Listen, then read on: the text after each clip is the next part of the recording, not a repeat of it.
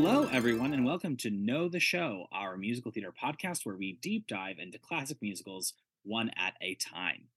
I am Michael Fling, the artistic associate at Goodspeed Musicals, and I'm thrilled to be joined by my Merry Murderess, the only one that I would acquit of murder, Annika Chapin, Signature Theater's Director of Artistic Development. Hi, Annika. Hi, Michael. I was wondering where you would go with that, and now I'm now it's good to know you'll cover for me if I commit a crime. I absolutely would cover for you if you committed a crime. Like I, you would count to me as a bury the body friend, as Brene Brown likes to say. Like I would, I you call and like you need to bury the body. Great. Where am I meeting you? Oh, Like off the record, I would do it. I would. Well, just to be thematic, it would be a it would be a sexy jazzy crime. You are all about a sexy jazzy crime. I will say, like if you were going to commit a crime, absolutely, there's like a bootlegger involved. I, I Oh. sense that for you. I sense that for you. Thanks, thanks. I'll take that as a compliment very much. So why don't you remind us of the clue about this show that we'll be getting to know this episode? Yes, well, the clue was that this show is based on uh, the real stories of two women named Beulah and Belva. And those two women, which we'll talk about a little bit later, became the characters Roxie Hart and Velma Kelly in Chicago. Well, I, which I before we even get into the actual details of the show, uh, I think it's worth letting the listeners know that both of us forgot what the clue was that we gave for the last episode, and spent a long time being like, "Wait, so we said that, but what was that?" I literally spent forty eight hours being like, "Wait, what show did we say we're doing?" I can't even remember because we decide literally as we're recording the the episode, so a little behind the scenes fun, but Yeah, we, Um, we stumped ourselves. we stumped ourselves. Um, so yeah, Chicago with a book by Fred Ebb and Bob Fosse, music by John Kander, and lyrics by Fred Ebb. Classique. A pretty like 70s trio. This show really like embody like there's something about those three that like embody 70s musical theater or like at least iconic in a weird way. Like they they are like the power Yeah. trio of the 70s. Yeah, and it's funny actually. I I haven't thought about that until right this very minute, but I do feel like if you look at the like dominant writers of different decades, it it it does feel like it fits, and I feel like there's something very like like the kind of dirty sexiness of the 70s is very well represented by Kander and Ebb and Bob Fosse. They all have that kind of like ooh, it's a little bit it's a little bit naughty and it's a little bit dark and it's a little bit seedy and it's a little bit sexy Yeah. sexy. And yet still very much rooted in like a past version of musical theater. You know what I mean? Like Totally. that's what I- it was so interesting about it to me as like what we get into it in this episode. Like there, why we think of I think of Bob Fosse as like boundary pushing and all these things. Like he is so much rooted in the traditions of musical theater and musical comedy in so many ways. He just has a different point of view on it that was not that was individual. Definitely. And Kander and Ebb, I mean, those are some of the greatest songs ever written for musical theater. And the and maybe I would say the best vamps. I think Oh, the best vamps. I Yeah. feel like we talked about this at one point. Maybe that was on one of the maybe that was in one of the tournaments. I think you've said that before, but I do I forgot that I agree completely. They are like kings of the vamp. Yeah. With a with an with a sort of honorable mention for Andrew Lloyd Webber's uh killer vamp in uh Heaven on Their Minds. Well, oh, that's true. That's true. bonka bonka bonka bonka. Come on, that's good. It's good stuff. All right. So with that, I think it's time for the speed test. Hudson's Florex doesn't matter. Hudson's Florex doesn't matter. Hudson's Florex doesn't matter. Hudson's Florex doesn't matter. where I do my best to summarize the plot of Chicago in less than a minute. Um, I think I'll do okay. Famous Yeah, last I- words. This I- one I- feels fine to me. I think so. I think so. But again, yes, Who knows? when, we're mean, confident, we're not. I- but I think I like okay. I like forget that we do this segment every time, and that's probably the exact correct way to be doing the segment is to forget that we do it. yes, and I too forget as I always have to scramble for my phone to actually set the timer. every Oh, it's time. fine.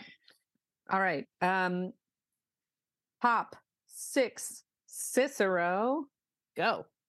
I was hoping you would do that for the countdown. Okay, so um, we've got Roxie Hart. She murders her. Um, she murders Fred Casely, who's like her lover and slash furniture salesman.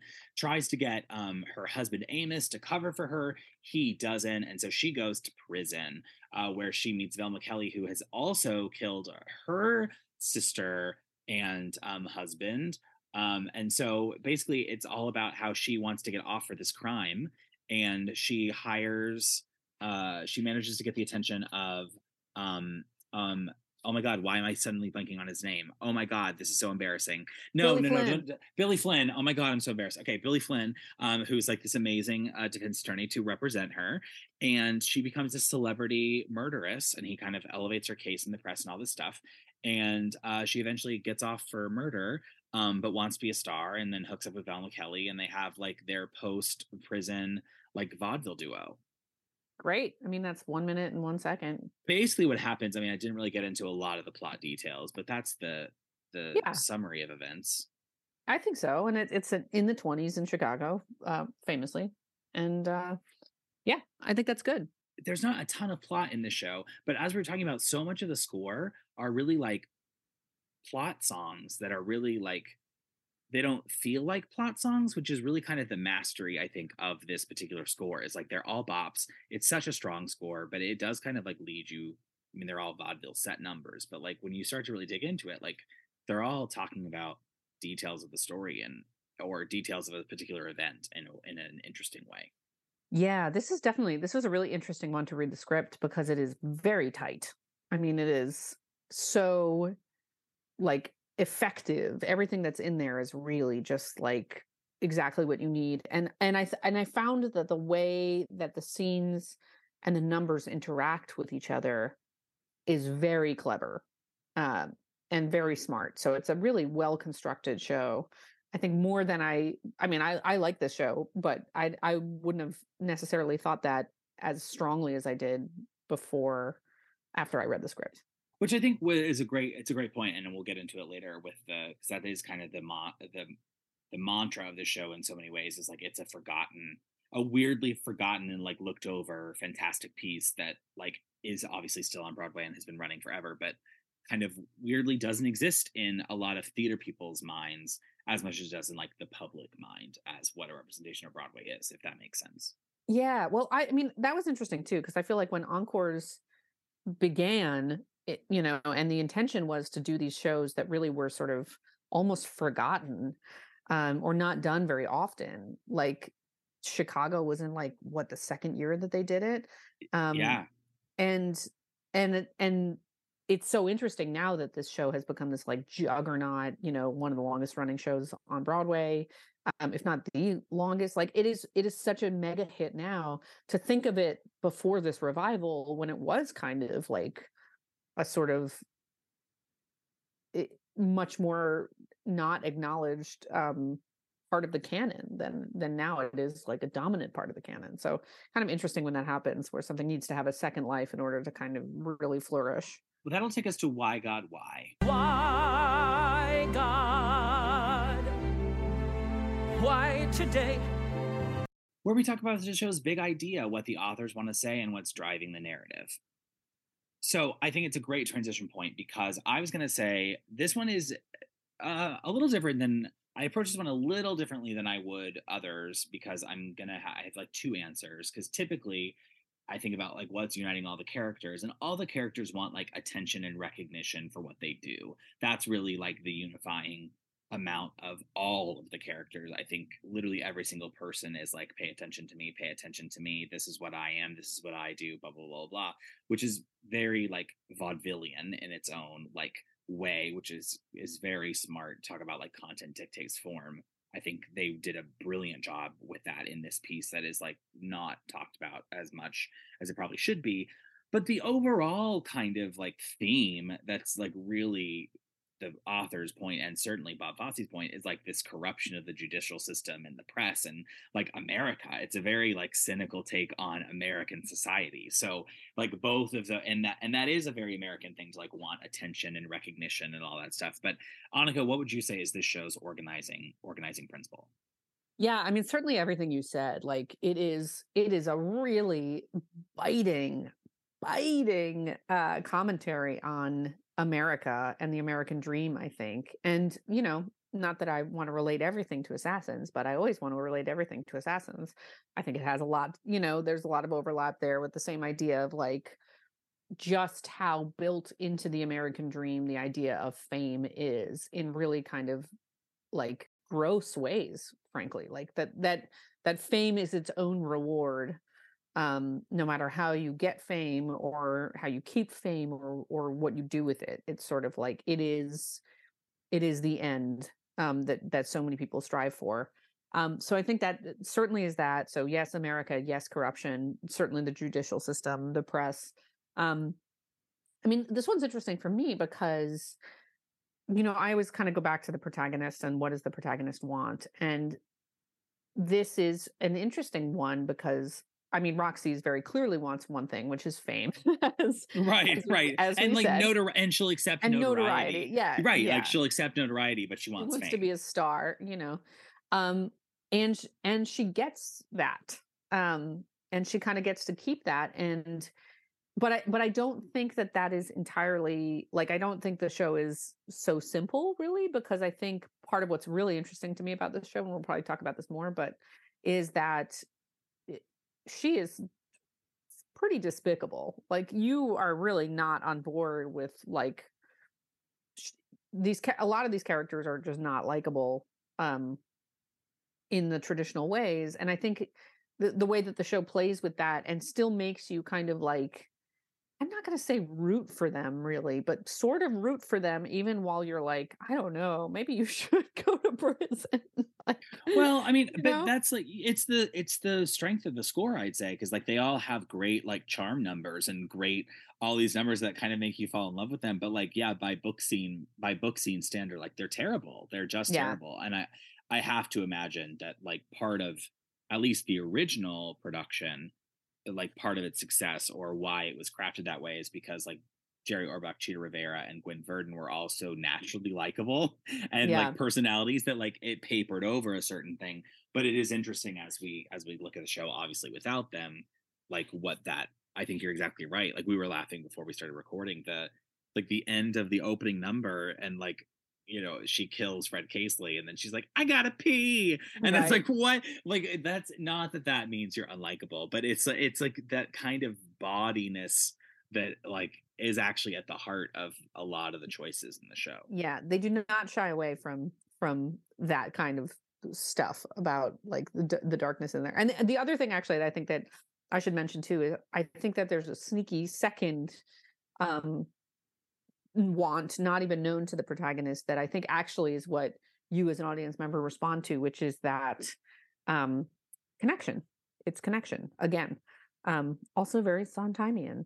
Whereas you know i think if the show ended in a different way um it, it would not be as satisfying but the fact that we're seeing these two women kind of bond oddly enough even though they still sort of hate each other um it's it's great. I mean it's sort of like it's interesting it made me think a little bit of wicked and the sort of like that there's something so fundamentally satisfying about two people who do not like each other become friends with each other um despite it. It's it's just something that we it's just viscerally satisfying as an audience member i think. So i think that the the friendship of velma and and roxie is uh also kind of sneakily in there too so Annika why don't you take us back to before and tell us about the origins of Chicago We can never go back to before. So this is so fascinating to me because I had no idea that the backstory of Chicago was so based in reality. It really is based on uh, many, I mean, many layers of things, but at its heart, it's based on two criminals and two crimes. Um, so basically, in Chicago in the 20s, there were a lot of celebrity crimes, basically, especially a lot of focus on crimes committed by women uh, to the point where it was said that if you were basically a hot woman, you couldn't get convicted in Chicago because there were all these women who were killing uh, mostly men and were just getting acquitted. And this was like the media thing of the time. So that is all accurate. That is all an accurate portrait of this time. But also, there were two specific uh, crimes and criminals that uh, might sound a little bit familiar to you in the in the details of their story. So the first one was named Beulah May Sheriff, who in 1924 shot her lover to death when she was 23 years old. Uh, she was married to an auto mechanic named Albert Annan, um, just as Amos is a, a mechanic. And I'm just going to quote this because I just love this this piece of this so much. Um, according to her initial story, they had been drinking wine, which her lover had brought over, and they got into an argument. There was a gun on the bed, and both reached for it, but Beulah got it first and shot her lover while he was putting on his coat and hat. She played a foxtrot record, Hula Lou, over and over for about four hours as she sat drinking cocktails and watching her lover die. She then called her husband to say that she had killed a man who had tried to make love to her. So that is- honestly, honestly, iconic. Honestly, I mean. I mean, just of course there has to be a show about that. yeah, write a musical. Yeah. Exactly. Yeah, um, and also like uh, similar to Amos, uh, her husband, this poor guy, basically bankrupted himself to pay for her defense. And the day she was acquitted, she left him and said to the to press that he was too slow. So just ice cold there, ice cold, ice cold. And we think Roxie's terrible. I mean, Roxie is terrible, but that's pretty cold hearted. it's i mean it's funny that it's so much based in the reality of Yeah, it right it feels true. like so dramatic you wouldn't think that all of those details would be pulled pulled from a real thing but that's what happened Wild. yeah so that was obviously turned into roxie hart that's the inspiration there and the other one who became velma was named belva gaertner and she was a three-time society divorcee and a cabaret singer who had shot her married lover dead in a car and uh, was acquitted for it as was uh, Beulah. And uh, Belva Gaertner blamed a lifestyle of guns and gin. So similar to Velma, this idea that like the this corrupting lifestyle was responsible for making her do this thing. Um, and one detail that I really love about her life is that she eventually moved in with her sister and lived until she was 80 years old. Uh, but I love that Bel- in both stories, Velma and Belva, like the sister plays a f- plays a role, but um, luckily Belva's sister had a happier fate than Velma's, who obviously uh, does not survive. So these were two of these uh, crimes and criminals in Chicago in the 20s. And there was a reporter named Maurine Dallas Watkins who had wanted to be a playwright and been told by a playwriting professor that she should go out and, and do things uh, to find stories to write about for her plays. And so she was a reporter for the Chicago Tribune and she covered these crimes as well as many other crimes at the Times. And it's interesting because uh, her paper, the Tribune, tended to be on the prosecution side, a little bit more cynical about these women and about these trials. But the competitive Hearst papers tended to side with the accused. And there were several female reporters who earned the title sob sisters for portraying the accused women with like overblown sympathy and, you know, really exaggerating the details of their life that made them sympathetic, um, which also features in the show. So Maurine Dallas Watkins turned her columns about Beulah May Sheriff and Belva Gaertner into a play, which she called Chicago. Beulah became Roxie, Albert, and then her husband became Amos. Belva became Velma. Uh, they they had different lawyers. They didn't have the same lawyer, but they were both equally slick, and they morphed into Billy Flynn. And the competing reporters became Sob's sister, Sob's sister Mary Sunshine. So a lot of uh, facts from reality turn into this play. The play was produced on Broadway in 1926 and was successful with critics and audiences. And then in 1927, Cecil B. DeMille produced a silent film version of the play. Um, and then in 1942, there was a non silent film version uh, called Roxie Hart, starring Ginger Rogers as Roxie. Although, uh, one fact I love about this is that because Hollywood's content restrictions were so intense at the time, in that version, uh, Roxie didn't actually commit the crime. which I love because that is such a key part of the story other, any other version of it. So who knew really? I mean, it's we have a real crimes, real women turned into Roxie and Velma um, by a female playwright, which uh, love that. And so once this film version was made, I'm going to turn it over to Michael Flynn to tell us a little bit more about how that became the musicale we know and love. Um, so that brings us to putting it together. Bit by bit, putting it together. Piece by piece, only way to make a work of art. where we talk about how the show was literally put together. So Gwen Verdon wanted to play Roxie Hart like ever since she saw the movie starring Ginger Rogers that um, Annika just mentioned, and she continually pressured her husband slash partner Bob Fosse uh, to turn the play into a musical as a vehicle for her. If you watched the um, FX show Fosse Verdon a few years back or recently, um, it becomes a, a large kind of recurring thing. She's like, "When are we going to do Chicago? I want to do Chicago." It's like this thing that she like keeps keeps harping on. Um, so they tried throughout the 60s to get the rights and couldn't get Watkins to agree um, to actually hand over the rights. And there's a lot of speculation that it was because Watkins felt bad about like kind of glamorizing that life a little bit. Um, and so she like didn't want it to to be perpetuated, but that's all speculation. There's not really like I don't think she ever said like no. Um, that's exactly why she just like didn't ever sign over the rights. Um, but then she died may she rest in peace, um, and her estate let them have the rights. So um, ultimately, Verdon and Fosse um, you know, had split up by the time that they got um, Chicago going. Um, and Fosse really considered the project his gift to Gwen. And it really, I mean, it was a gift. Her contract was insane. And I don't know if we can really call it unprecedented, but like it gave her a huge piece of the profits uh, a guarantee that her name would be a- as large as the title and approval over all creative elements of the show like literally every single creative element. So if she didn't like a bit of the casting it wasn't going to happen. If she didn't like a bit of the choreography it wasn't going to happen. If she didn't like i mean literally every single thing a song like anything anything anything. Um and someone when i was reading about it like made the joke that like yeah whatever lola wants lola gets. And i was like that's a great that's a great little like you know uh, great way to sum it up. Lola got what Lola wanted. So for those of you who maybe don't understand uh, Gwen Verdon, partially one of her like big roles was Lola and Damn Yankees, and that was like the project that brought the two of them together in the first place. I think, right? Um, so anyhow, um, so uh, there was a collective decision to frame the entire thing as a vaudeville, um, a vaudeville spectacle of sorts, and have um, a particular vaudeville performer um, or genre inspire every single number to underscore uh, the show business like aspect of creating a celebrity trial and the judicial judicial system in general and American society and obsession with crime.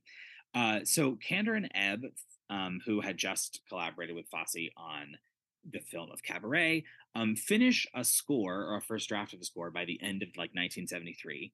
They go into the re- into rehearsal in the fall of 1974 um, and after completing a week, um, one week of like pre production dance work, um, like on all that jazz, particularly, I think, um, Fosse is at a read through of the show on the first day of rehearsal the next week um, and isn't feeling great.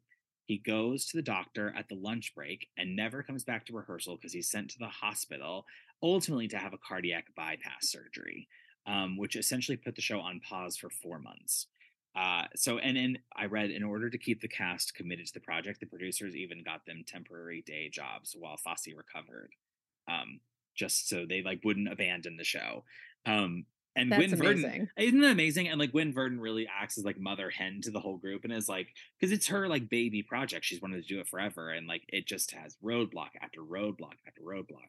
Um, so everyone, so Fosse comes back like I think it's like March of 1975 um, and his outlook on life and everything is like even more bleak than it was prior to the medical incident um, and he really like didn't want any kind of sentimentality in the show um, and insisted on highlighting the corruption at the center of the story. So um, some of the fun like details of the show. So the original staging of razzle dazzle was an orgy on the steps outside of the courthouse um, and Fosse reluctantly agreed to change it after the producers and Jerry Orbach were like, "Mm, maybe not. Uh, so fun. Uh, just fun to imagine a Fosse orgy on the steps of a, of a courthouse. Um, so they try out the show in Philadelphia, and it's a very rough tryout. Uh, they cut an entire character who was Velma's press agent and also served as kind of an MC throughout the show. Um, even though his number, 10%, was well received by audiences, creative team determined he and Mama Morton were too close in style as characters and ultimately had less and he had less to do with the story ultimately. So they cut him and instead wrote the Sophie, Tu- uh, Sophie inspired number "When You're Good to Mama" for Mama Morton to offset cutting 10%, which was a real a crowd pleaser. So there was also a barbershop quartet in the show um, who had two numbers. Uh, one of which was no, no, no, um, and underscored Roxie trying to get Amos to pay for her legal defense. Uh, and Pansy Eyes, which was a number where Ro- Roxie posed for a bunch of ridiculously saccharine pictures to sweeten her image. Um, like took a group a picture with a group of nuns, like an injured child, and like a puppy. Like ridiculous. Uh, all orchestrated, of course, by Billy Flynn. So um, arguably the biggest and most consequential change the, was the finale of the show. Originally, uh, Velma and Roxie sang a song called "Loopin' the Loop," where um, they played drums and sax, uh, respectively, and then a number called "It." Uh, and apparently, uh, it came off a bit like an amateur act, and so um, Fosse wanted something more glamorous. So Kander and Ebb, um, who had been kind of fighting with Fosse like the whole time during rehearsal, it was not a very happy process. Um, went back to their hotel and wrote "Nowadays," which Fosse loved, and um, their earlier kind of tiff seemed to be healed. Uh, meanwhile, Peter Howard, who was the rehearsal pianist and ultimately I think gets credited as the dance arranger, composed uh, a dance number that segued out of nowadays um, over the chords of Funny Honey, uh, the song that Roxie sings earlier in the show. And that became known as the Hot Honey Rag, which closes out the show and is, of course, now incredibly famous and infamous. Um, but there was a bit of uh, controversy around the number because uh, Gwen, Gwen really wanted a final number for Roxie that was a bit like Rose's Turn in Gypsy, that kind of was this like, oh, you know, what have I done? Turning over a new leaf, kind of like 11 o'clock number. Um, and wanted like nowadays to be that number. And Fosse kind of awkwardly insisted that it be a duet for both of them.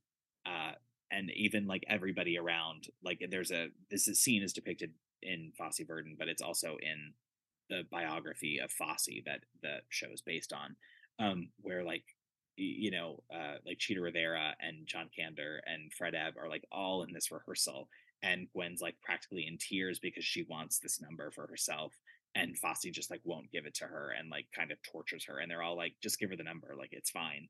Um, but he's stuck to his guns, and nobody's really quite sure why. They think it might have been his weird, like, power hungry kind of sadomasochistic thing that he is a bit, you know, infamous for. Um, but anyway, probably the right call. I mean, it it it obviously it, it becomes a huge hit based on the way it's structured. Um, you know, now. Yeah. So it's a but it's a weird like thing.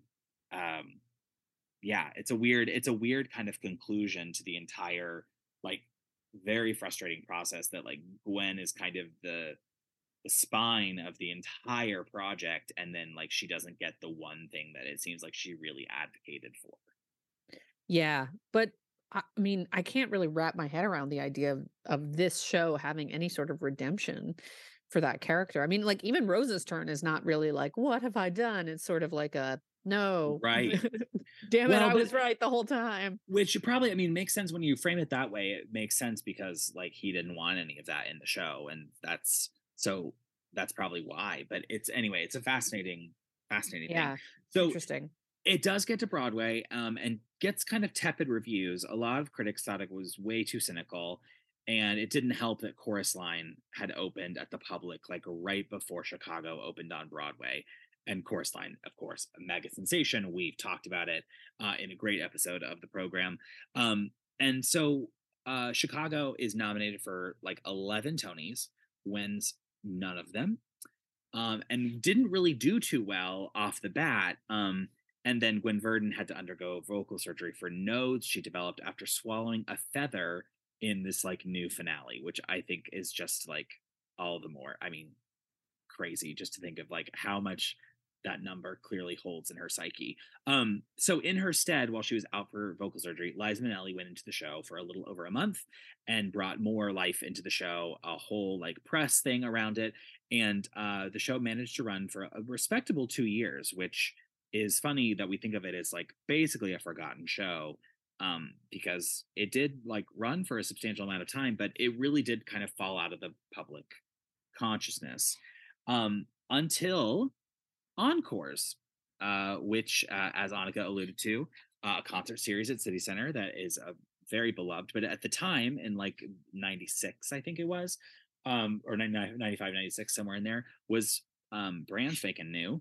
And for their like second season, um, they decided to do Chicago as one of the shows. And I was reading the liner notes of the revival, um, the revival album, and um, friend of the program, uh, Billy Rosenfeld, um, wrote the program notes and was like, it was kind of controversial that they picked Chicago at first because it was a show that was only like 20 years old and a lot of people still remember that original production and like this isn't really what encores is supposed to be um, but they adapted the script slightly by um, david thompson and uh, it was a massive hit. It just did like gangbusters at encores and so after a bidding war um, the weisslers get the rights and transfer to broadway where it has played ever since um, and was choreographed by ann Reinking in the style of bob fosse with um I, in some ways like uh, it's it's like quintessential what we imagine Fosse to be. It has kind of like taken over Yeah. in that way. Like it is just like it's synonymous with him in a way that that original production wasn't even.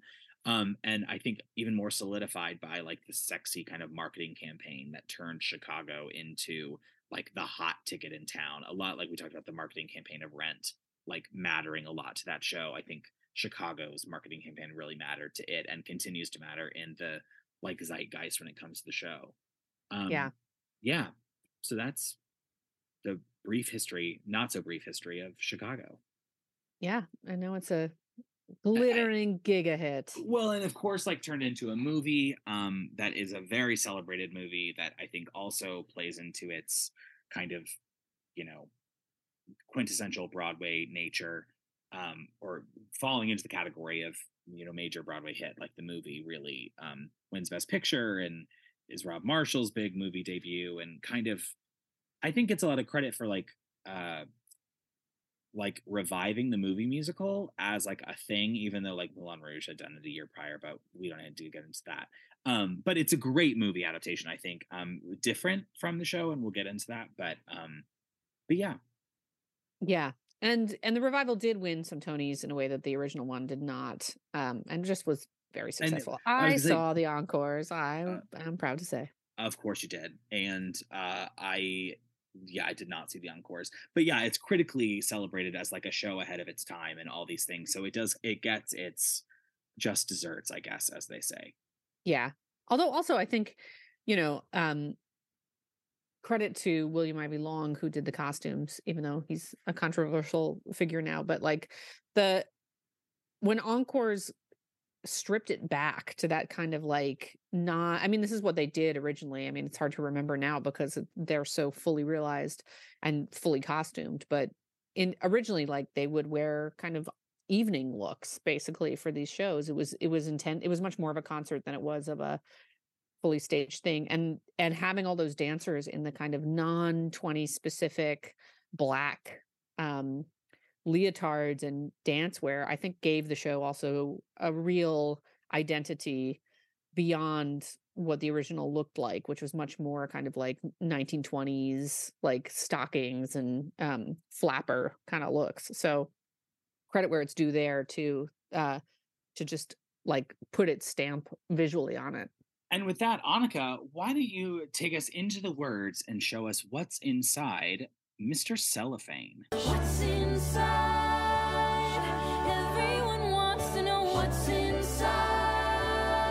All right, so let's dive into one of the most heartbreaking and sweet and funny songs in this score. Uh, the much beloved and for good reason, Mr. Cellophane. This is the number for Roxie's husband, Amos, who is very mild mannered and uh in love with her and uh very i think we can just say weak he's just weak he's he's very sweet but uh cannot compete in this dog eat dog world um of cutting cynical people. He's very sweet and a little bit dumb and just doesn't doesn't really get it.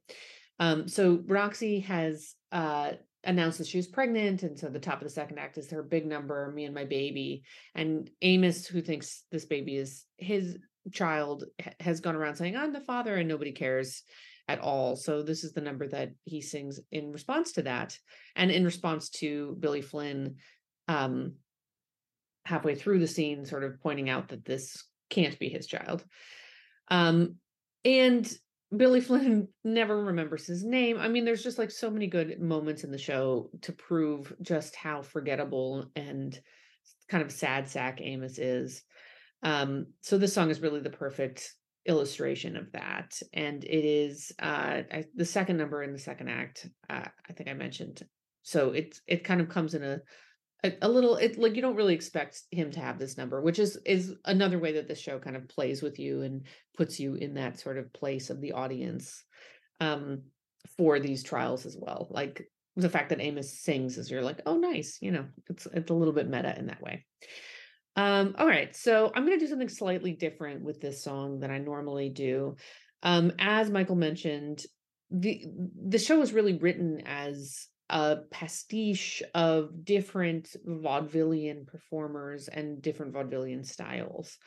Um, and as we saw with Cabaret, Kander and Ebb are very, very, very, very good at this. They love doing this sort of like theatrical, presentational kind of show, which it makes for really wonderful um, theatrical, interesting shows but also means that the music plays a very slightly different role than it often does in a more conventional musical because you're getting this uh, heightened performative style. So it isn't only illustrating the interior feelings of the characters, it's also um like in the cabaret as we saw being a cabaret number for this for this German club um, and here we don't have that same sort of setting. We don't really know where they are when they're performing these numbers, other than being in what the script describes as limbo. Um, so it's not quite the same as like a style and place of the German cabaret, but it but it is uh, uh, something elevated from the normal kind of like straight uh forward illustration of the emotional setting. Um, so, okay, so that being said, so if all of these songs in Chicago are referencing specific vaudevillian performers and specific vaudevillian styles and songs, this number is very specifically modeled after a performer named Bert Williams, who was a very famous vaudeville performer, one of the most famous comedians of his time, um, and very important in terms of history. I mean, He's credited as being the first Black man to have a leading role in a film, Darktown Jubilee in 1914. He was the best selling Black recording artist before 1920 by far. Um, he was also the first Black performer in the Ziegfeld Follies. And I love this story. When white cast members protested his hiring, Ziegfeld told them, I can replace every one of you except Williams. So he was truly like extremely, extremely famous and well known um, in his time. I mean, it, again, this is one of those sad things that's uh, true about these people that they really are not as well. Like nobody, eh, not nobody knows him, but he, he's he's not nearly as famous and well known now as uh, he should be because this is just he was such a titan of vaudeville and of this kind of performance style. So, um, as much as he was a comedian, he was also known for a mix of sort of comedy and sorrow. Uh, W.C. Fields called him the funniest man I ever saw and the saddest man I ever knew. So he has that sort of mix of things that Amos has as well, although Amos is much less overtly a comedian. Um, and it's interesting too. I mean, I, I, it's it is notable. I think that uh, obviously Bert Williams is very famously a black performer. did did a great deal to advance um, representation in his time in many, many, many, many ways. Uh, it is interesting that this show has given this style and this pastiche number to a character who is not Black. I don't think that would be true today, but um, I just wanted to to note that that he is uh, he was a black man and obviously Amos is a white character. So it's kind of an interesting thing to note there. Um, so not only is Mr. Cellophane modeled after Bert Williams, but the song is very specifically modeled after uh, Williams' most famous songs, a song called Nobody. um, from a show called Abyssinia, which is so famous at the time that I mean, it sold like a, an astronomical number of albums. And uh, basically, Bert Williams had to perform it every time he ever did anything for the rest of his life. It was one of those kind of songs.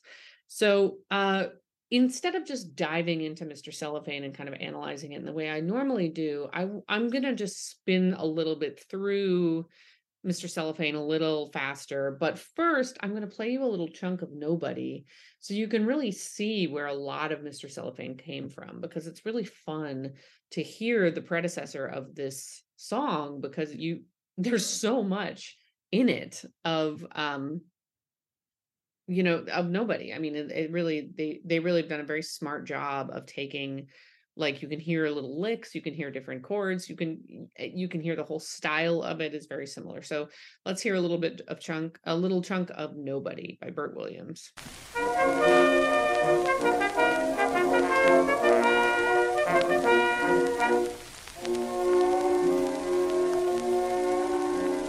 When life full of clouds and rain and I am full of nothing and pain who soothes my thumping, thumping brain?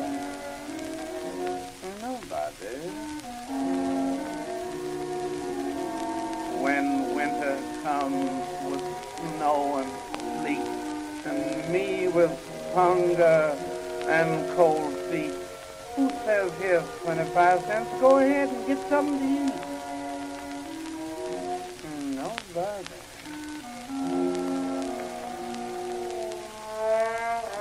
I never done nothing to nobody.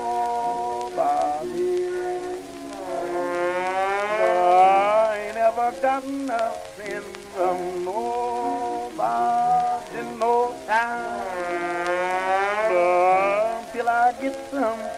from somebody sometime.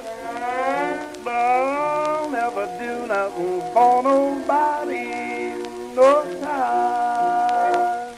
see you can hear it right all right so let's hear a little bit of mr cellophane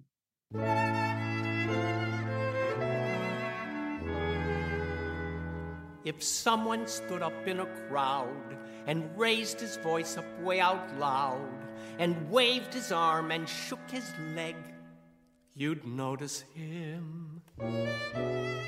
If someone in the movie show yelled fire in the second row, this whole place is a powder keg, you'd notice him. And even without clucking like a hen, everyone gets noticed now and then. Unless, of course, that person it should be invisible, inconsequential, me. Cellophane, Mr. Cellophane should have been my name, Mr. Cellophane, cause you can look right through me, walk right by me, and never know I'm there. I tell you, Cellophane, Mr. Cellophane should have been my name, Mr. Cellophane, cause you can look right through me, walk right by me, and never know I'm there. So you can see a lot of the overlap there. Um, it's the same sort of story song.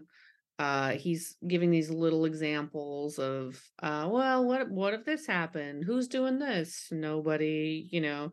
And uh, Mr. Cellophane is doing the same. Like, what? Well, if this happened, you would notice that guy, right? Yeah, you know, it's got that same kind of sad sack. Um, melancholy it's very droopy it's got the even the instrumentation with the sort of like wah wah um brass the wah wah trumpets and and sad trombones literally Um, so it's it's right, it's all right there. I mean, it's really so clever the way that they've done this, and and the fact that the song exists on its own, even if you don't know nobody and don't know Bert Williams, um, is really just like it's almost like become an Easter egg a little bit, where if you uh, you can assume that most of the audience does not know this song, does not know this performer, um, and have no no problem at all just understanding the song. So uh, let's keep going with Mr. Cellophane. You can hear a little bit more about how that song works. Suppose you was a little cat residing in a person's flat who fed you fish and scratched your ears. You'd notice him. Suppose you was a woman wed and sleeping in a double bed beside one man for seven years. You'd notice him. A human being's made of more than air. With all that bulk, you're bound to see him there. Unless that human being next to you is unimpressive, undistinguished, you know who.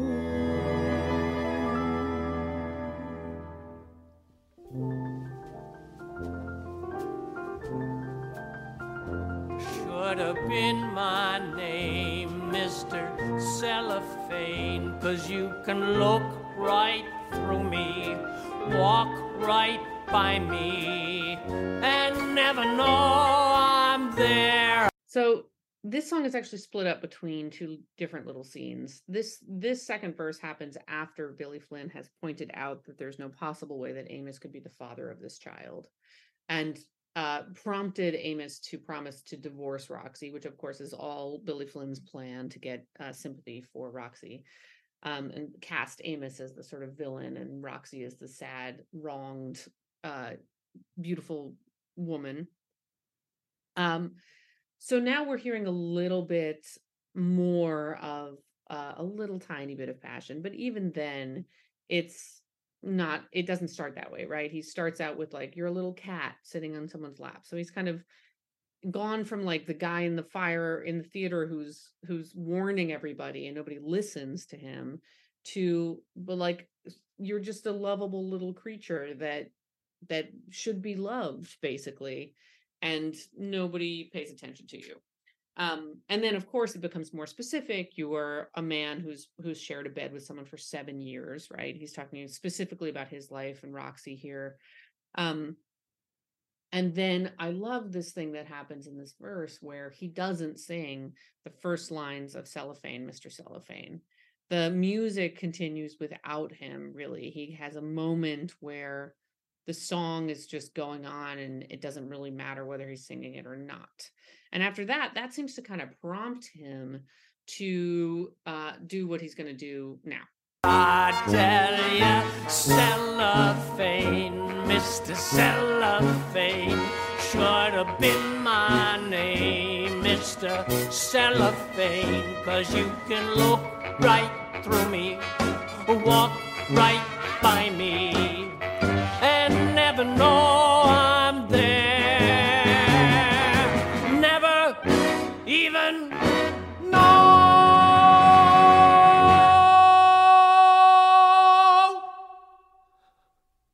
I'm there.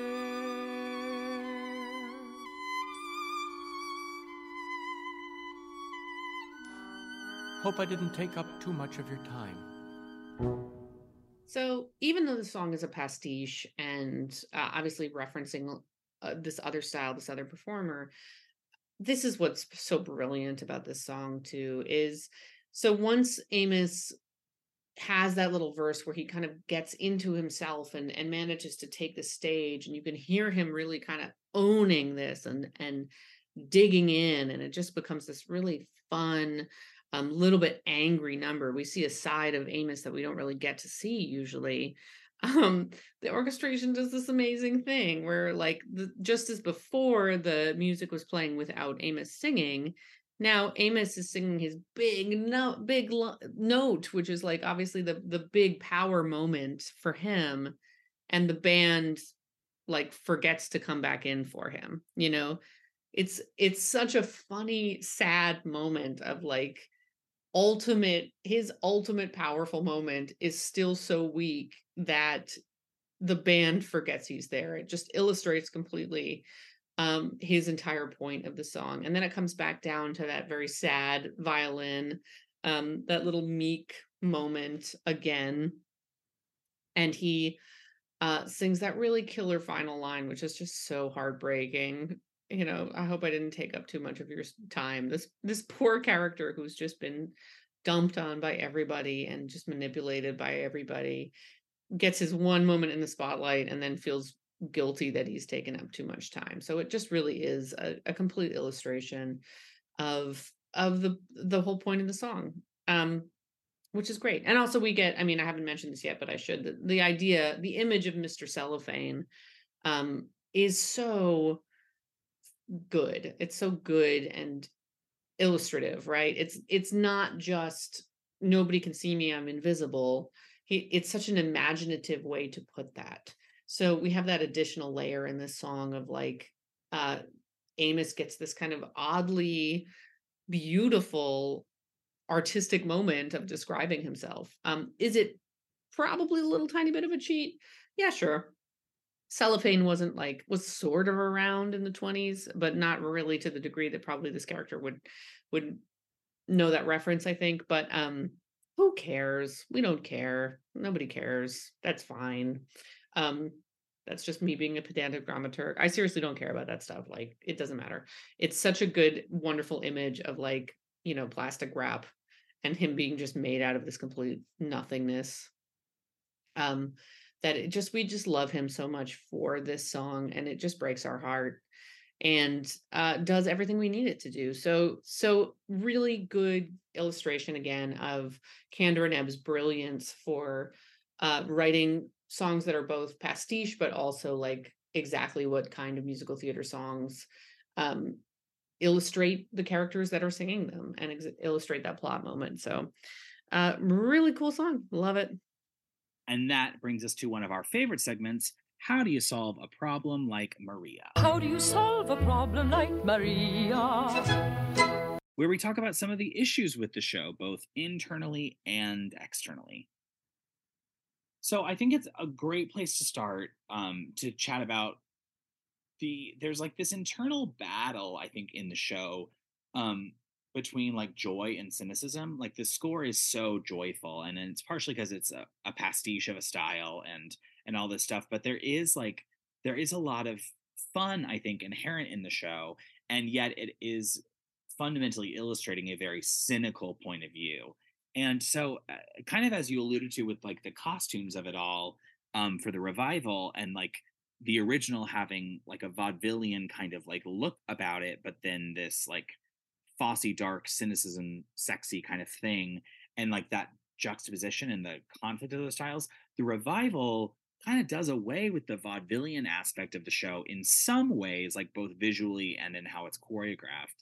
Um, keeps it obviously in the style of like high performance with its like bandstand set and and and the that kind of you know it, it still embraces it but i'm curious what your feelings are on how you know is one road better than the other?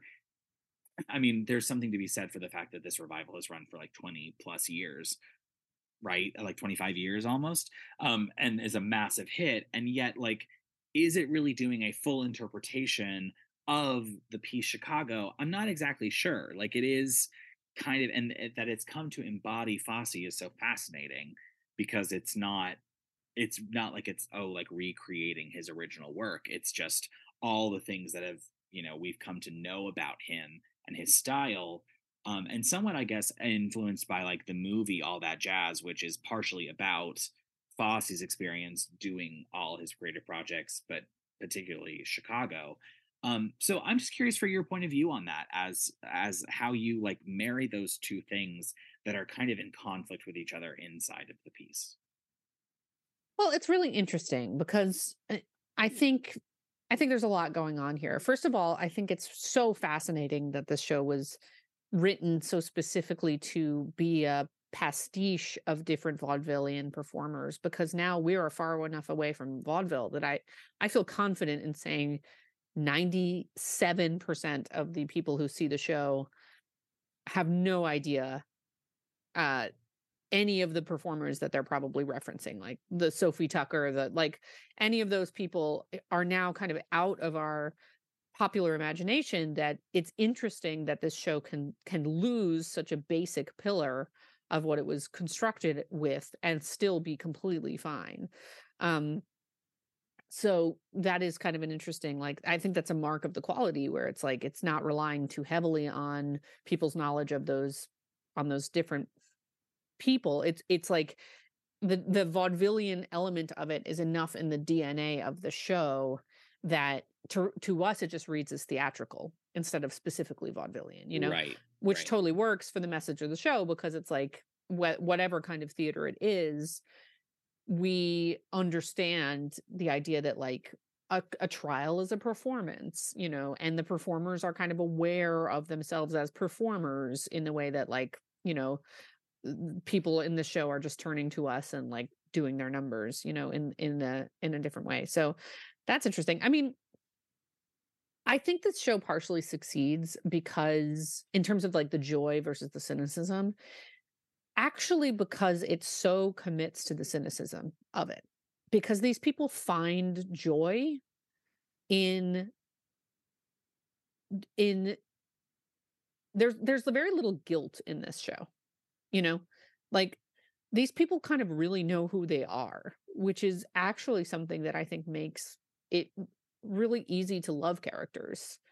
Um, you know, Billy Flynn knows exactly who he is. He does not care if you are innocent. He does not care if you are guilty. All he wants is $5,000 and he will make it happen for you, you know? And I think the movie added a little bit of an interesting flair on him too, where even though he sings like all I care about is love, and there's that sort of like coyness in that number where he like has, you know, he's stripping over the course of the number, he's like remarkably sexless. You know he is not a handsome man who feels motivated by sex at all. Like it feels like i think the movie adds a little moment where roxie kind of flirts with him as potential payment and he's just like give me $5000 like i don't i don't care you know like he's uh, he's almost like what are you doing yeah like it's which is funny I, it's a great point i hadn't really thought about it yeah yeah so it's like I, you have to admire that kind of thing about like that is a character who knows who he is he likes nice suits and money um, and he has no moral quandary about his uh, existence. I think, um, at least none that we see. Uh, Velma's kind of similar. You know, I think she has. We don't really see her having a lot of moments of like, what have I done? You know, which is why I think it's interesting to hear that Gwen Verdon was pushing for that moment because I do think it would have like really tipped the balance of the whole show. Um, because I think it's very specific that really the one moment where we really there's two moments in the show that we really care about someone. And one of them is Mr. Cellophane with Amos because he's just such a sad sack. I mean, Um, and how can you not love him? Like, how can you not just like want to give him a hug? I know, and you just hope that he finds like a nice lady who's gonna be there to to make him muffins and love him in the way that he deserves to be loved and that he can love on and dote on in the way that he like that Roxie like doesn't deserve because she doesn't actually love him, you know? Like what a good soul, you know? Yeah. Um, but at the same time, I think the show is clever because it, it almost makes you like, as much as you love him, you also kind of have a little tiny, tiny touch of contempt for him because he's so weak in this like dog eat dog world. You know, it's like you want him to go be safe in a different place, but you're also like, get out of this, pl- you know, Yeah. you are, he's such a dupe that you're a little bit like, ugh, come on, you're such a dupe.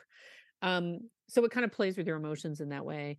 Um, but oh, so that's the first one, and the other one is obviously with the Hungarian woman who uh yeah. that moment, I mean, that moment really lands. Um, you know, and and one of my favorite moments in construction in the whole show is the fact that she has her, you know, Hungarian rope trope as they call it, and then you right after structurally the scene where Roxie has said like whatever I don't need you you know I'm a famous person now and then it cuts right to Roxie like in her dress, you know. Like this is actually sort of it's a in some ways it's a it's an almost cine cinematic uh, script because they leave out things that you don't actually need, but you would think that the drama would have the scene where she's like, "I you know what? That scared me. I'm gonna go back and do this." And and you kind of get that, but you've but you get it enough in the scene where she's already leapt past that to like, "Okay, we're all back on track," you know? We don't need to see that. We know what's happened. We know that because it scared us too, because it's a moment of like, "Oh, someone you can die," you know? The Well, and the only really and and and again, the only person who's like, "Yeah, I'm not guilty." Yeah. Like, it's like Yeah. it is really a I mean, it's horrible. Horrible. It is. It is. Any one of those women in the cell block tango probably would have deserved it except for her. Right. Yeah. And also I think it's very clever that it's like that she doesn't speak English. So you don't really know what her story is. You know, like it's the it's kind of you are put in the place of the public yet again where it's like, "Oh, I bet her story is really heartbreaking, but like I don't I don't get it." It's, you know, Someone's got to die, you know, yeah. someone's got to hang. Like it's Whoops. terrible. I don't, you know, don't understand. So it's like, you know, another layer of cynicism.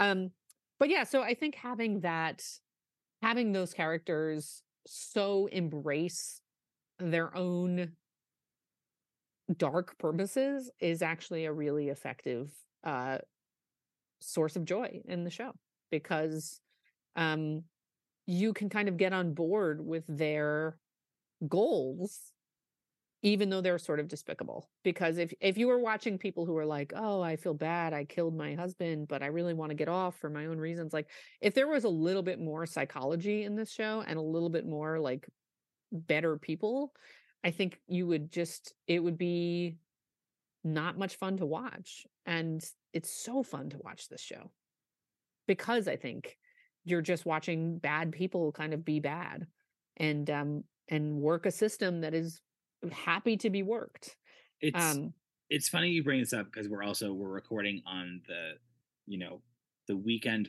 like Memorial Day weekend essentially before what Succession will come to an end. Um, and I've been thinking a lot about Succession, and that's all- and again, it's like bad people doing bad things, but like they know that they're. I mean, they're a little bit more struggling with what is good and what is bad and and all that stuff. But it is painful to watch on a certain level, whereas like this is not painful to watch. Because I think it's a great point that you raise, like because yeah, we it's it's like the um I'm thinking about like House of Cards too, where like uh you know problematic Yeah. Kevin Spacey like kills that dog in the first episode that's been hit by a car and it's like oh you think I'm terrible don't you? But someone's got to do this and like I know that I can do that like whatever and you're like oh I love to watch you be bad. Like, oh, Yeah. oh it's like fun like it's kind of fun to watch a villain be a villain and know that they're a villain right? Yeah like it is fun to watch. It's fun and like roxie is a great example of that like and what i think so i'm going to use this to segue a little bit to what what i think is so interesting about the movie adaptation that i, I think I, would absolutely say is one of the at least easy top five stage to movie adaptations in terms of success and like quality i think it's a really Yeah. really good movie agreed but it does take some of that out of it. It does add a little bit more question as to like, is Roxie going to be a good person? And like come to terms with some of this at the end of it and like go back. Like it does in adding in some narrative where you talk about it being cinematic and it's like this the musical being cinematic. In some ways, like the movie takes it and like I don't even want to say hyper realizes it, but like even uh, the opening sequence, like eh, you know, we know in the movie, we know that Velma has just committed a crime and she's gonna get like arrested. Like we there, there's a little bit more story eggs that it like or story beats that it drops in that don't exist in the in the musical. And I'm wondering, like, I as much as I love the movie for what it is, when we're talking about the musical, I feel like it it's such an interesting like I want to say the word quandary, but it's such an interesting experiment to me because there it is a very successful adaptation and yet like it is quite different from the show and and I don't know that it would work as well if you just like dropped that movie on stage. You know what I mean? I, that's kind of what I was yeah like gonna say is like I'm just not sure that it would eh, like in some ways my impulse would be my personal impulse would be to do a little bit more of the movie on stage, but I don't know that it actually would work. Like I think you're right Yeah. in that like it's kind of like let's be terrible, blatantly terrible kind of character choices do make it fun in a way that like the you know the script supports and the script kind of doesn't support humanizing them a little bit more. Yeah. Yeah, no, I mean, I think the movie, I agree it's it's a really fantastic uh adaptation. And I think what makes the movie so smart is that it like I I think what makes the movie successful and I think what makes the movie smart is that it is a very I mean, it's ironic because I said that, you know, the musical is cinematic and now I'm going to say that the movie is theatrical. Yes, no, but it Um, is it, exactly. I think you're exactly right. That's yeah, Yeah. that's the succinct way to say what I was trying to say. Yeah, but like the, the movie did not ever lose sight of the fact that this is a presentational vaudevillian like there is a sort of narrator figure there is a sort of like it is a show that is being done for you about uh, an american judicial system which is about putting on a show for you. You know like eh, the the use of theatrical devices in that movie is what makes it i think really successful and they they you're right i think they did flesh out those those stories just enough that you get a little bit more without tipping the balance to being like oh but she had a bad childhood and that's why she did you know like it it doesn't it just makes gives you a little bit more of what's already there as opposed to giving you uh like additional stuff you know i think it right. it gives you it just like enriches rather than being like but also we have to do this um Right. which is very smart because i think a lot of a lot of adaptations fail uh, adaptations fail because they feel like oh well let's let's dive into the backstory let's do the psychiatry let's you know let's do that and i i think CCing they- the Wicked film, CCing the Wicked film. I mean, kidding, all- kidding. we don't know. we haven't seen all it. two parts of all it two parts of it. All two Um, parts. Yeah. But but also like I think it just it adapts very well because it, it is such a specific and contained world. Like I think the reason Yeah. that Chicago succeeds where Into the Woods does not succeed as a film adaptation for me, frankly, is like, you know, Into the Woods is not an inherently theatrical uh show in the same way Chicago is an inherently theatrical show. And in terms of like being like the presentational vaudevillian as- aspects of it. And I found myself watching that movie being like, wait, where's the town? You know, like there are things about Into the Woods that live on stage very well because you understand that it's a show, but it's not telling you that it's a show. That when you make it a movie, you have you ask those questions Mhm. and the movie was not able to make us avoid those questions but in chicago um the show itself kind of bypasses a lot of those questions in the way that it's done which makes it the a, a successful transfer i think um yeah i mean it's such a good movie It is really it's a great movie, and I I don't want to you know I don't want to spend the entire podcast talking about the movie, but it is such a good.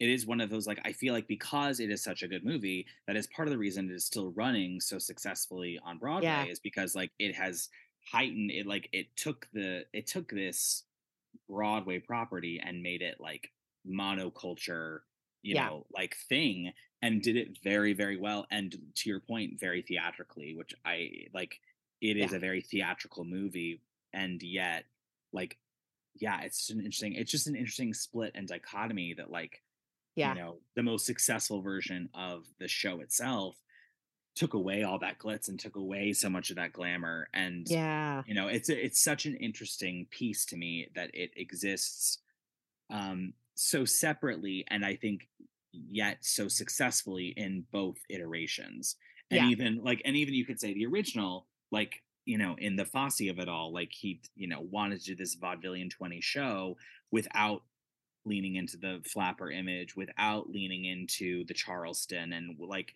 taking all of that away and stripping all that away and making it more like sexy and dangerous than that period had come to be remembered as. And i, I it's it's anyway it's a deeply interesting piece to me that it can be interpreted in those different mediums or different productions in such successful ways Yeah, absolutely. And and you're right. I think it's a, a very interesting symbiotic relationship because I think both art forms owe a lot to the other, you know, Mhm. like th- they eh, yeah, both I think both the stage and the screen succeed because they borrow a lot from the other. Mhm. And and that's kind of a rare thing. Are we glamorizing life behind bars? I mean, no. I don't No, so. I don't think so at all. Like, Yeah. I don't think I'm like, oh, let me go commit a felony. Like, Yeah. no. Also, like Fred Casely is also a horrible person. like, Yeah, they're all horrible. they're all horrible. There's no good people in this show. But it is funny, like, because even like the movie, by providing that little bit of justification that, like, oh, he's going to help get her into show business. Yeah. It's like, oh, yeah, yeah, yeah, totally. Like, yeah, of course she slept with him. And then I'm like, well, of course she killed him, but I don't want her Right. to get in trouble for it, even though right. she should get in trouble for it. Yeah. Renee Zellweger is also so, they're all so fucking good in that. Like, every single one of them is so good. Uh, Catherine Zeta. Jones. Talk about a role Uh, you're born to play. And when she was pregnant, doing it while she was so pregnant, amazing, incredible, icon we stand. Um, yeah, I guess uh, the only other maybe thing to talk about, and this is like we're circling around it, um, but I do think it's really interesting that like Fosse does come from that old world musical comedy kind of like the the end Yeah. of vaudeville and he did have a time in his life when he was performing in vaudeville and yet he ran away from that so much in the like and now that's like not what he's known for at all and yet he was like the original choreographer of how to succeed in business and damn Yeah. yankees and all these like really like you know good old fashioned musical comedy satire things and yet we know him for the much like you know darker cynical um sexy dangerous work that he did later on in his career and I- i guess eh, i'm you know i guess is there ever a time that you feel like chicago is too dark as a show or doesn't quite like align itself like I, I don't know that's not really a good question but i and i don't even know what to say on the Fosse of it all other than i just think it's really interesting that like the show is rooted in that dna and yet it really doesn't um yeah it just is so i guess a part of it. The only thing I would say is that I think it's a good lesson um, that you know. I mean, there's the line in the in the uh, revival of Flower Drum Song to love no to create what what is new you must love what is old basically and I, I i think that you see that happen a few times where it's like the people who ended up really being game changers of really any industry but especially you know theater since we're talking about theater like it's almost never the people who kind of storm in and they're like musicals are stupid i'm going to change everything you know? It's always the people who have like a deep love and this form is in their dna and they they really appreciate and understand what the sh- what shows are what musicals are what their predecessors have done um, and work in that medium and then branch off into doing something that is entirely their own um, and I think you just see that a lot and you also see people who come in and go musicals are dumb. I'm gonna i'm not gonna make a musical. It's gonna be out of this thing and then you know that doesn't work almost ever. Um so i think that you know in, in the Fosse of it all that I, that's what i would say about that. Um and in terms of whether it, it is too dark you know i think let me just say i think this show just ends at exactly the right time because yeah that's true. I feel like, you know, I feel like nowadays just allows you to sort of like revel in these two characters uh getting what they wanted in such a kind of like safe way because you are loving them performing for you. Um and it feels like a triumph for them even though it's sort of in this weird theatrical world where it's like what what even is that? you know? And i think the movie has, get does that well too where it's like you can't quite tell if that's really like their headlining tour or if it's sort of like still something that exists in their head. Um so i think if it i think if it was a touch more realistic at the end then we might not feel as good about it but the fact that it is sort of it embraces that theatricality of the ending um for the hot honey rag is you know just allows us to be like yeah fun these characters I mean, also because vaudeville's like about to die. Spoiler alert to the two of them. Yeah, they're about true. to be in a dying art form, which you know I never really thought about, but that's Yeah. you know certainly mean- a dark end you could take with the show. but see the show is brilliant for never making you realize that either which Right, is like you know like how long are they even if they do have a successful tour like how many years can they run that thing like one year you know they, this is not the ending for them this is a at best a sort of like stopgap measure until they figure out the next thing but it's okay because you can just like enjoy the hot honey rag and be like yay It's true. Also, LOL Gwen Verdon being so not to be ageist, but like old. Uh, Yeah. At playing that character, which like, because Chita Rivera is probably what like, mm, Chita Rivera was probably like forty when she did it, but Gwen Verdon was like, you know, she was 50 i looked oh, she up. was fifty. Okay, I thought she was. I thought she was even older than that. So uh, maybe I no, she was recant. I recant that. I was thinking Yeah. she was closer to closer to like sixty. Well, that is an interesting part of the show too, is that maybe because it was Gwen Verdon, but it's built into the DNA of the show that Roxie is someone for whom this dream has either faded or is fading, you know. Um that she's old enough that when she says the line, I'm older than I ever intended to be, you understand that she's like not going to be able to get a job as a chorine anymore, probably. Um, and it's interesting too because like the whole baby plot takes on a slightly different cast if you have someone for whom that's like less realistic, you know. Um, but in reality, that that ca- that woman was 23 when she killed her lover. So so the the origin of it is a very different story.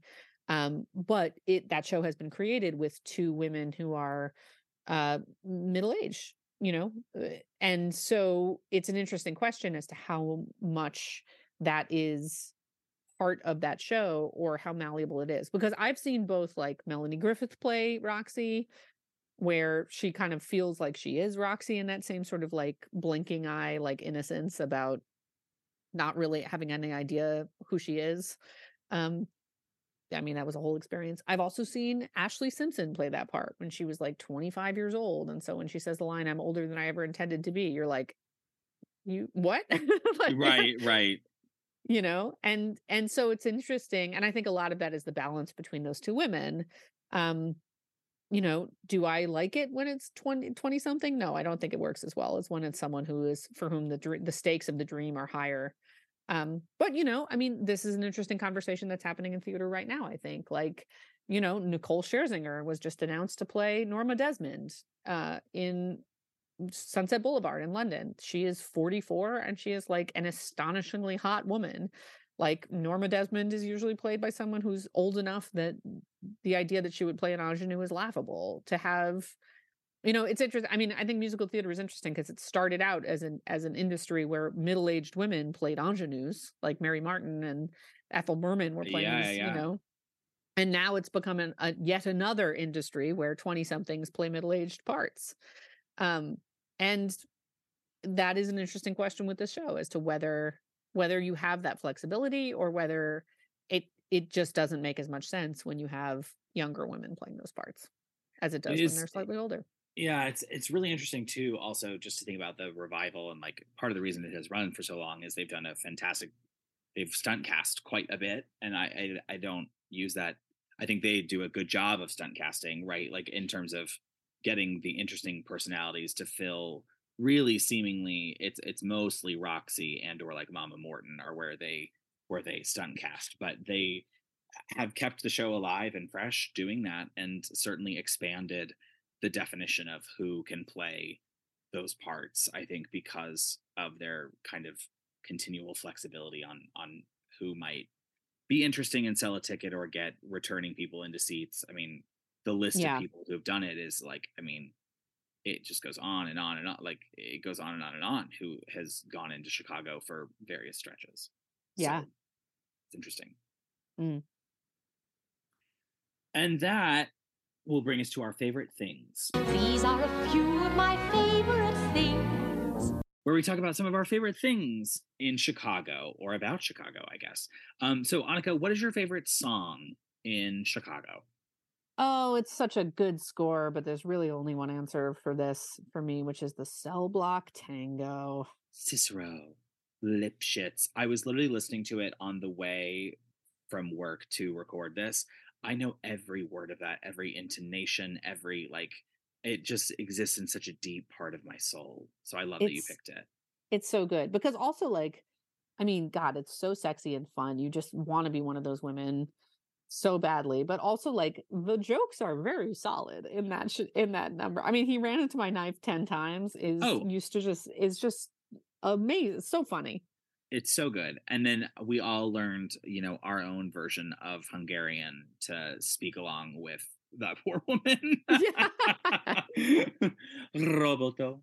Like literally, what am I doing? No, no Hungarian. Don't know what she's saying, but I speak along with it like I know. So Yep, we know in our hearts. What about you? What's your favorite song? So I gotta give it to um, we both reached for the gun. I think it is such a great number. I love it so much. Um, That yeah, the the entire build, the merry sunshine of it all. Like I I think it's such a such a fantastic number. I really really love it. So that's uh yeah, I spend a lot of that's that song occupies a large part of my like psyche and what I love about musical theater. I don't know what that says about me, but I think it's such a great number. it is a great number, and also the the puppet element of it is just Yes, it's It's so good. elevates it in such a funny, funny way. So good. Though my choo choo jump the truck, I'd give my life to bring him back. Come on. So good. So Uh, so who's your favorite character in Chicago? I, I mean, how can you not love Velma? I feel like Yeah, Velma. How can you not? She's the one. She's the bet. She's this. Yeah. yeah, Yeah. she's the she's the killer diller. I mean, I I don't. It's funny because I don't really like Roxie. I just I just don't like her as a character. I mean, like I and I think, and which is not to say I don't think she's a good character. I just don't, you know, love her in the way that I love Velma, which I think goes back to that sort of like Velma just knows who she is. I think also I do. I do kind of enjoy. I mean, I would enjoy all the characters, but I I do.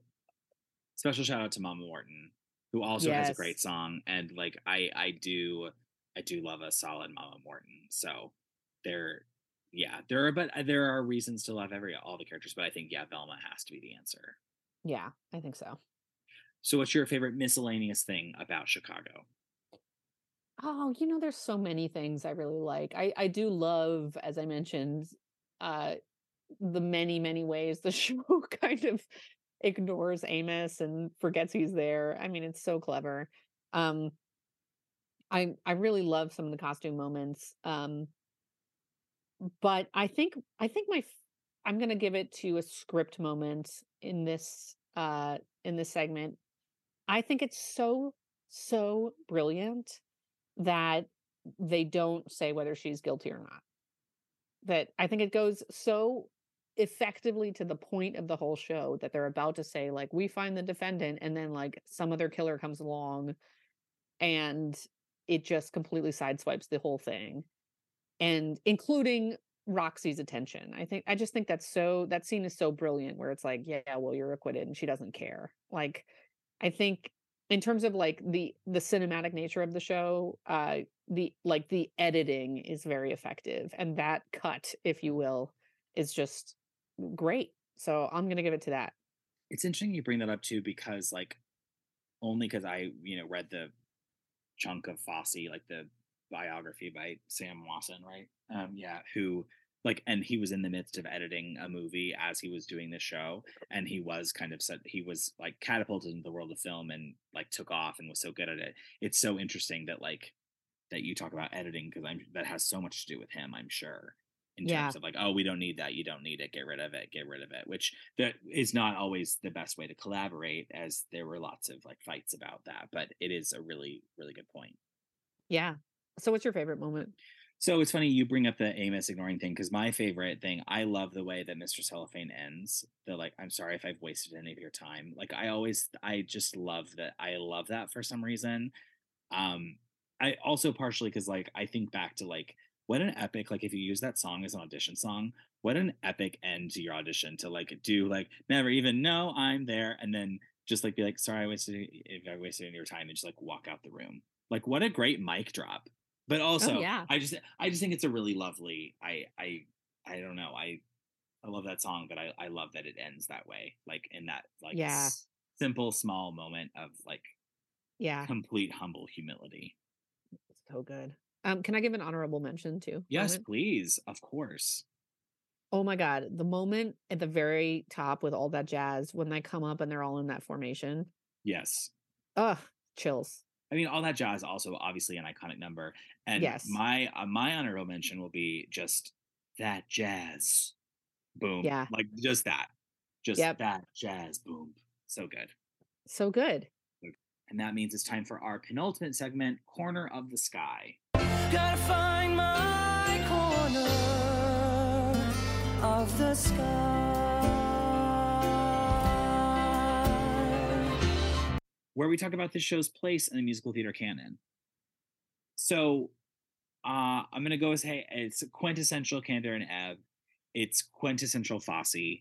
Um, and uh, we have a revival that's been running for, you know, 25 years, almost 30 years. I, I beyond that, like it is, it's become synonymous with Broadway and and like all that jazz is basically like a Broadway anthem at this point. Like I, I it's hard to think beyond like what its place in the canon is because it is it is one of those introductory shows that like get people into Broadway, get people into musical theater. Um, uh, but yeah, what about what do you think? What do you think it's its place in the canon? I mean, yes, everything you said certainly, and and such an interesting. I think I don't think we've done a show whose role in the canon has changed so dramatically um, from its original production to its revival. Uh, I, I mean, I think everything you said certainly quintessential Fosse. I think also um, just the just really the anti-hero. This is really probably the most anti-hero show I can think of um, in terms of just embracing that that kind of darkness and cynicism. Um, and as you said, like finding the joy in it. Because when I think of the other shows that also are dark, you know, like something like Cabaret, you still have your access point, which is your, you know, your cliff, your sort of like um person who is us, or you know, even like Assassins, where I think it's doing a slightly different thing with those people, um, with all of Mhm. those characters. So this one I think has you have to give it that particular corner. And also I'm just I mean now I'm just rambling about different things that make Chicago cool, but I think the theatricality of it and the, the narrator, the use of the the almost MC. Brechtian. I'm gonna just Yeah. say Brechtian. Uh, 'Cause no, it is Brecht. uh, the- it is That's the thing that Brechtian. comes up, that comes up a lot in when you read about it. It is very Brechtian. Yeah. And I think it's I mean one of the most Brechtian things about it is that it's it doesn't really let you uh totally engage with these people and and doesn't let them off the hook, I think. Um which is which is Brechtian. So uh yeah, so I think all those things. I mean it's it's such a good show. It's just such a good show. It really is, and I th- I'm glad you brought up the Brechtian point because I I kind of avoided it because I feel like anytime I hear the word Brechtian, I suddenly feel like I'm back in school. But it is a very successful, and it's part of the argument that Jerry Orbach made as to why to not do an orgy in Razzle Dazzle. He's like it's taking you out of the Brechtian element. Like you gotta you Yeah. gotta add that, and that is it is a very good example of that in a way that doesn't feel like it. It doesn't feel yeah. it manages to be Brechtian without feeling preachy, which is kind of the point of Brechtian. But it has those elements to it. So. Yeah.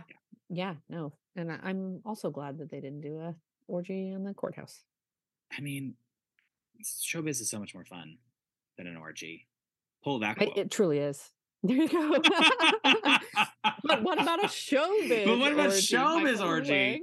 oh, it's called summer stock. Okay, and Ba-dum-bum, ching. but at that that that jokes. That brings us to what comes next, What comes next?